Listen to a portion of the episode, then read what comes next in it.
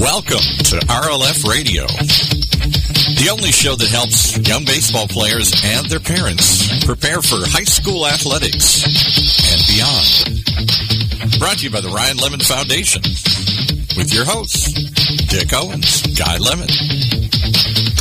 Hey, everybody. Welcome to RLF Radio. I'm Dick. Uh, guy's out still playing golf somewhere. We haven't found him yet in two weeks, so we're, we're going to try to find him pretty soon. Uh, we're going to go back. We have Justin Roswell with us again, uh, the Senior Director of Team One Baseball and Baseball Factory, and we're going to continue our conversation from our last uh, cast.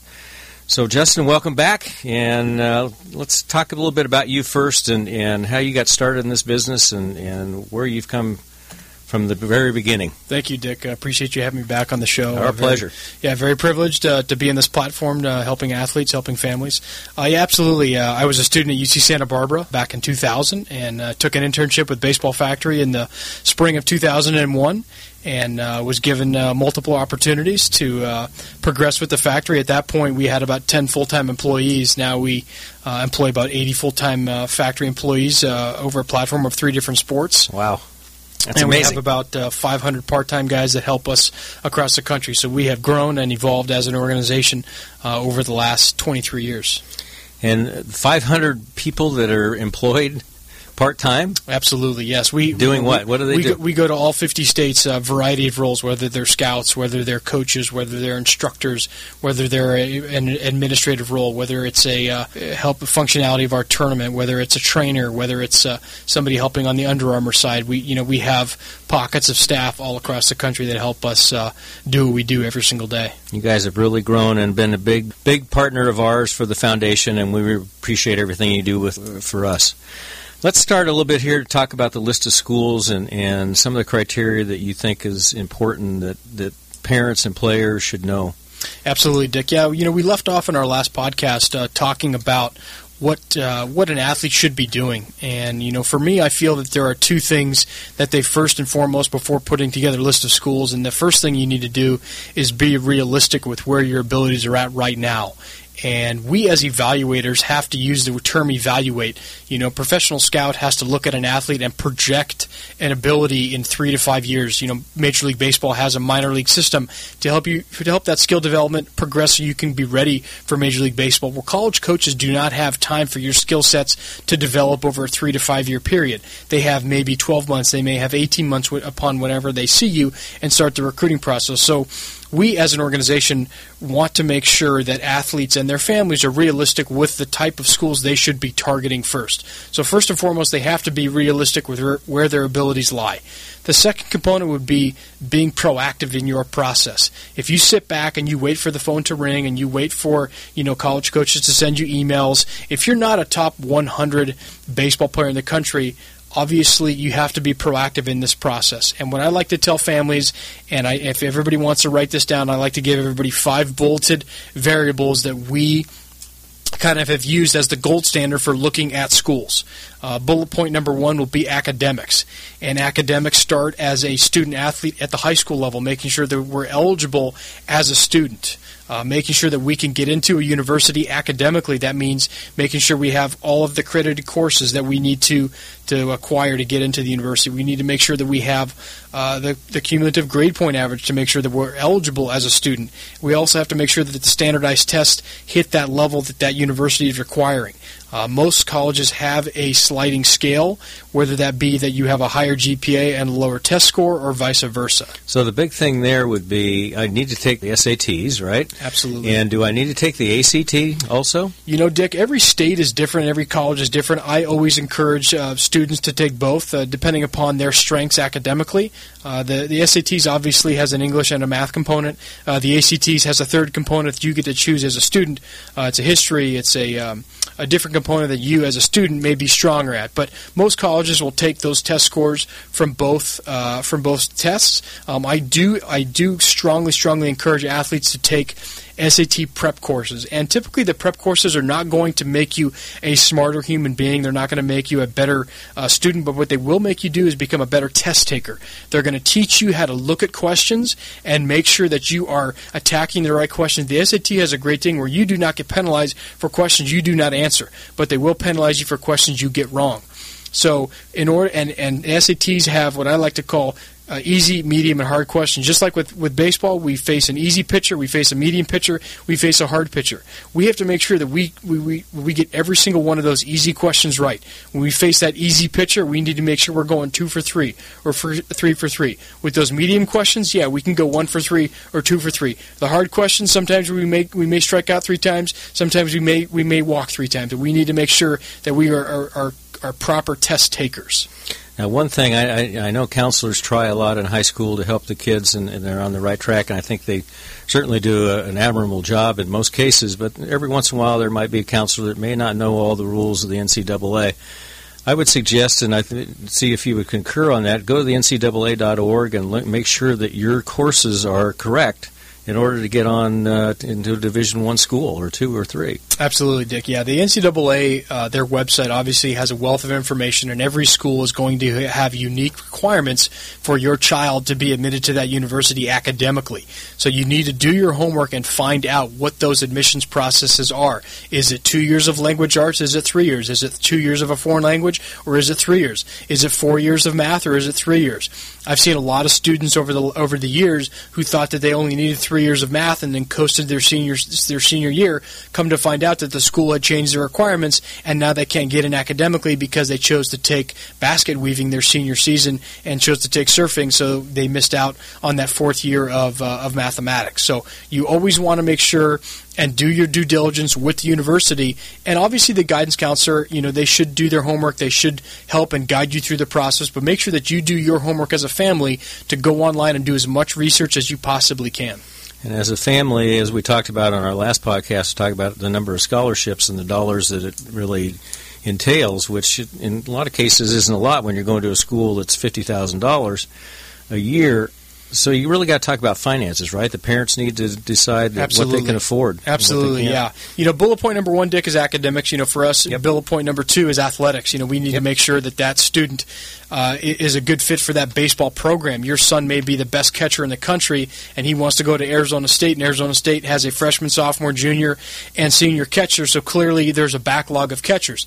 He's going to look at your son and say, "Hey, Mr. Owens, we like we love your son. We'd like to put him in center field. We'd like to make him a first baseman." Or, "Hey, you know what, Dick? We love your son. However, it's just not a good fit. We're we're log jammed at catcher. Best of luck to you." So when you guys are looking at schools, you need to make sure that that position is available for you.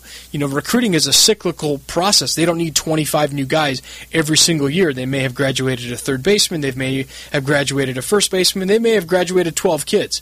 But every year is different. So you as a family have to make sure that you do your due diligence on the athletic side to make sure that you are putting yourself in a position of success. You know, where you're going into an opportunity where it's, you know, you the coach is going to say to you, "Hey, Dick, you know, we're we're going to give you the best opportunity to earn that job at shortstop." You know, no college coach in the country is going to say, "Hey, you're my starting shortstop." He's going to say, "It's your job to earn." So make sure that when you guys are looking at schools, you need to make sure that it is a good fit for you athletically. And you're talking about what's API? The API. You talk about graduation rates and that. What's, absolutely, that yeah. Work? It, it is the ranking that uh, the NCAA uses to identify where colleges rank it, with a whole gamut of variables. Uh, obviously, wins and losses, their retention rate, their graduation rate, uh, their their student size, uh, their tuition size. It's a whole variety of different uh, rankings that the NCAA have come up with. And obviously, you know, retention is is a huge integral part. You want to make sure that those kids are going to that school and then they're staying at that school and they're not transferring year after year. Um, so obviously, the ranking is a component. Uh, they, you know, if you want to take the NCAA Division One level, for example, there's 300 and about 32 Division One schools across the country and I would say one through 100 are high Division One, uh, 101 through 200 are mid-level Division One, and 201 through 330, 331 are low low level Division One. So your child is going to fall into one of those three categories, and at that point, you need to start looking at schools where you feel that you fit athletically in those different in those different arenas. So obviously, that that API ranking is going to rank your school based upon wins and losses, which is going to put you either one all the way through 332. And an API rating stands for what? What is it? Athletic? That is the Athletic Performance Index. Okay, and they can actually lose scholarships, correct? Absolutely, yeah. The, the, like I said, the retention of, of, student athletes, they can pull scholarships, they can uh, they can fine uh, institutions for not keeping students. Uh, depending upon the cumulative grade point average of baseball programs, they can uh, pull scholarships uh, for a year, two years, three years, whatever the you know the NCAA dictates to that school. Okay. And then finances, we started to touch on there a little bit. Yeah, absolutely. Yeah, the financial piece obviously has become very, very uh, important. Uh, you know, if, if I give you five variables, you know, for your family, finances may be number one. Uh, finances may, may be number five down the list for you, but college has become very, very expensive. And we never ever want to see a student athlete graduate college uh, a quarter of a million dollars in debt to go try and find a, a, a job that's not paying a quarter of a million dollars. You know, I read a statistic the other day that the average college graduate graduates with $38,000 in student loan debt. And we really never want to see our students do that. Obviously, we want them to exhaust any and all options. Uh, there is a form called FAFSA. FAFSA stands for Free Application for Financial Student Aid. Mm-hmm. That is a program that our government has that has allocated funds for our young people to get educated. You, as a family, will be evaluated by the government based upon your total income and they will dictate to you as a family a dollar amount that we that they will use to help your child get educated. So we always encourage every family to fill that form out. The government will come back, they will ask for tax returns, they will ask for financials to make sure that you as a family qualify for some sort of student uh, student aid. And let's go through your criteria here, geography. Absolutely, that's Geo- a big deal. Geography right? is is integral. If you listen to our, our podcast from last week, the geography is integral when you are looking at schools. The geography is integral when you may choose to physically be there. You know, we're here in Orange County where it's 70 and sunny most of the time, and it gets below 65. I got to wear my parka. You know, I would never you know want to put a kid in an environment where he goes to Princeton, New Jersey, and he's inside December, January, February, and he doesn't get to see the baseball field till April 1st. Uh, we always want to make sure that the athlete is comfortable, and you as a family ultimately want to watch your son play baseball every weekend. So you want him somewhat close enough where you can bring the family, you can bring grandma and grandpa out to come watch your son play college baseball. So you have to make sure that that geography for you as a family, not just you as a student, but it fits for the family uh, geographically. You know, I grew up in San Diego. I went to school in Santa Barbara where it was far enough away where I was not going to go home every weekend, but it was close enough where you know I, I parents could come watch me play baseball. So take a train. Absolutely. you know, you, you typically want to be within, you know, I'd like to tell families 500 miles, I think, is a good distance uh, for a kid to be away from home. And you as a family will know whether or not your son is mature enough, whether he is soci- so- socially mature enough to be in that environment and be away from home. When do I start emailing the baseball coach? When can I?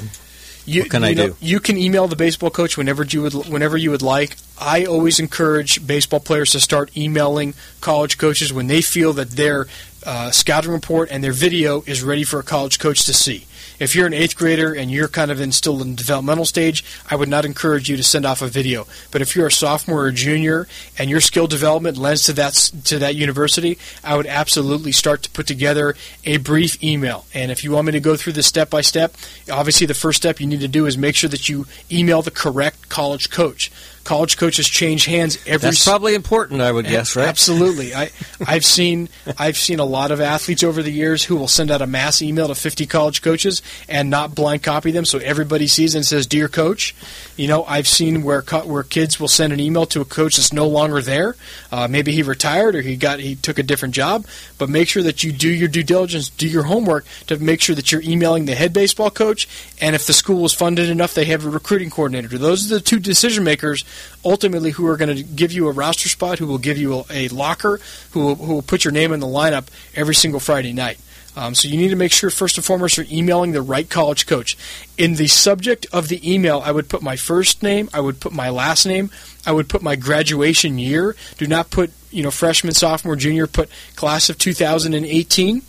I would then put my high school and the city and state where you reside. And then Go ahead. Go ahead. I was going to say, what else would you put in that email? Yeah, and and so that's the subject. In the body of the email, I would put "Dear Coach." You know, make sure that you specify "Dear Coach Smith" or "Dear Coach Johnson." You know, make sure that is unique to that to that school. Do not put "Dear Coach." I'd say, you know, my name is Dick Owens. I currently attend Irvine High School in Irvine, California. I carry a 3.5 GPA. I'm scheduled to take the SATs on April this on April the 8th, 2017. Below is a link for a video of my skills. I would love for you and your staff to assess the video and report and see if I'd be a good fit for your university. Look forward to hearing from you soon. You know, you make it short, you make it sweet. If you want to add a little something, let's just, let's just say that you're emailing Coastal Carolina and you want to add a line there. Hey, coach, congratulations on the on winning the College World Series. That must have been an ultimate experience for you and your staff and your baseball players. Um, and say sincerely, Dick Owens. I would put my cell phone number, I would put my email, and then class of 2018. It's very brief. You're giving them information and you're asking for feedback. And when when do they when can they come out and see me? I know there's all kinds of rules in NCAA, and, and we don't want to get into all of them, but quiet period, dead periods. There's all kinds of stuff that they can do and, and see you or not see you. Yeah, I, will go through. I'll just go through the uh, you know the Division One process. Uh, ultimately, you as a family can go online and research when some of those dead periods are. But typically, Division One baseball coaches can can recruit athletes off site starting April first uh, all the way through November 1st, or right around the first week in November. And that, uh, obviously, they have a certain number of recruiting days of the year that they can be off site. They can't just be off site for 200 of them. They have a certain number of days. They have to document every time they go out and watch an athlete, but they can be off campus starting April 1st. But you have to understand that in the springtime, what are those college coaches doing? They're trying to win baseball games. They're in the middle of their season. We are a spring sport. So obviously at 3:30, when your son is playing a high school baseball game, they're taking batting practice because their game's at seven o'clock at, at Cal State Fullerton. So they're probably not going to be at that high school game at 3:30. Yeah, probably not. Right. So let's get into some of the uh, developmental stages in that training. What what what should I be doing? Yeah, absolutely. I think that that we as a sport have really lost the art and the sight of the developmental skills and the developmental stages that athletes and adolescents need to go through. And I, would like to give them in three different buckets. Bucket number one will be training. And training encompasses a whole gamut of things, whether that's your running, whether that's lifting, whether that's athletic development, whether that's agility, whether that's stretching, your nutrition, your body, and obviously your recovery. You know, we have to make sure that our bodies are at, at a peak. You know, I think one of the things that Major League Baseball and PEDs, performance enhancing drugs, really taught us was that a stronger baseball player was a better baseball player. Right. And we as athletes obviously have to be clean and we have to do things the right way. So we have to maximize our bodies to the best of our abilities in whatever avenue that is, whether that's running, whether that's lifting weights, whether that's athletic development, whether it's stretching, whether it's whether it's training, whatever it may be, we have to make sure that we are training our bodies to do exactly what we ask it to do. And those are things I need to do on my own, right? Uh, they're not going to do that at the. Maybe in college they might do that when you start your weightlifting at 6 a.m. in the morning, but I've got to really take care of myself. Right. Yeah. You you know the best coach you're ever going to have as a, as a baseball player, Dick, is going to be yourself, and you are the one that ultimately has to be able to motivate yourself. You are the one who ultimately has to get yourself out of bed. Uh, and when you do go off to college, you know the coach is not going to be banging on your dorm room door at 5:30 to make sure that you're at the at the pool for 6 a.m. swim and that you're back at weights at 7 o'clock at night. You have the onus is on you. And I always always encourage athletes to have a routine every single day of the week obviously we don't want every single day to be exactly the same, but dedicate something that you can do for your body Monday through Sunday. And you know, if, even if Sunday is a recovery day, that's something for your body to make sure that we are at the utmost peak um, as baseball players. Um, but there, there are things where you can do where you can obviously you can hire a strength coach, you can hire a personal trainer, you can hire somebody that can help you with baseball specific uh, movements to help you progress. And nutrition, obviously, is a big thing. That's uh, really becoming important. Absolutely, yeah. You know, nutrition has become such a, a, a part of our world, whether you're an athlete or whether you're a, a regular human being. You know, you know GMO, you know GMOs, you know genetically modified organisms. You know maybe they didn't exist 25 years ago. Obviously that has that has that has manifested itself. The word gluten, you know, gluten is things that are stuck together, which are breads. Um, you know, may or may not have existed 25 years ago, but obviously we are in a society now where pesticides are are part of our diets, and we have to make sure that we are putting in proper things into our body, making sure we're staying away from a lot of sugar, a lot of bad carbohydrates to make sure that our bodies are at the utmost peak of performance. I mean, we'll, we'll run an event on a Sunday morning and I'll see a kid who's pretty sluggish, and the first question I ask him is, What did you eat for dinner last night? or What did you have for breakfast this morning? And nine times out of ten, it was high carbohydrate and high sugar, and that makes his body sluggish and doesn't allow him to perform at his, at his top level. Yeah, that's great advice. Let's uh, we have to wrap this up a little bit. Give us kind of a tip that you would uh, like to tell the, the, the, audience out there, especially the kids and, and the parents. Absolutely, one, you know, one, thing or two things. I think two things that I'd love to leave families with is obviously we need to be realistic with where our abilities lie. That is the toughest part of my job is to sit down with a family and say, hey, you know, your son's not going to go to Long Beach State, but the coach at University of La Verne would love to have your son play every single day for him. Being realistic with our abilities. And number two, Dick, would be being proactive. You know, especially here in Southern California, hotbeds for talent across the country, you have to be able to be proactive. Put yourself in front of college coach, coaches, whether it's on video, whether it's in a camp environment, whether it's in a showcase environment, whether it's in a tournament environment. Be proactive in this process. And I'll leave you, you know, you have what you are committed to as a baseball player and as a person. And I would say contact Justin and talk to him because that's a huge asset for you players out there and parents. This guy is a wealth of knowledge, and we're just touching a little of the surface here on two podcasts. This is hardly anything. So, Justin, uh, give us your information once again. Yeah, thank you again, Dick. You can definitely visit our website, uh, www.baseballfactory.com. You can uh, reach us toll free, 1 800 641 4487. Again, that's 1 800 641 4487. And your email? And email would be info, I-N-F-O, at factoryathletics.com. That's F-A-C-T-O-R-Y-A-T-H-L-E-T-I-C-S dot com. Justin, I want to thank you very much for being here uh, for two podcasts, and, and uh, I think we're going to have to have you back again because there's so much more to cover. We're just touching the surface on this. So, everybody, thank you very much.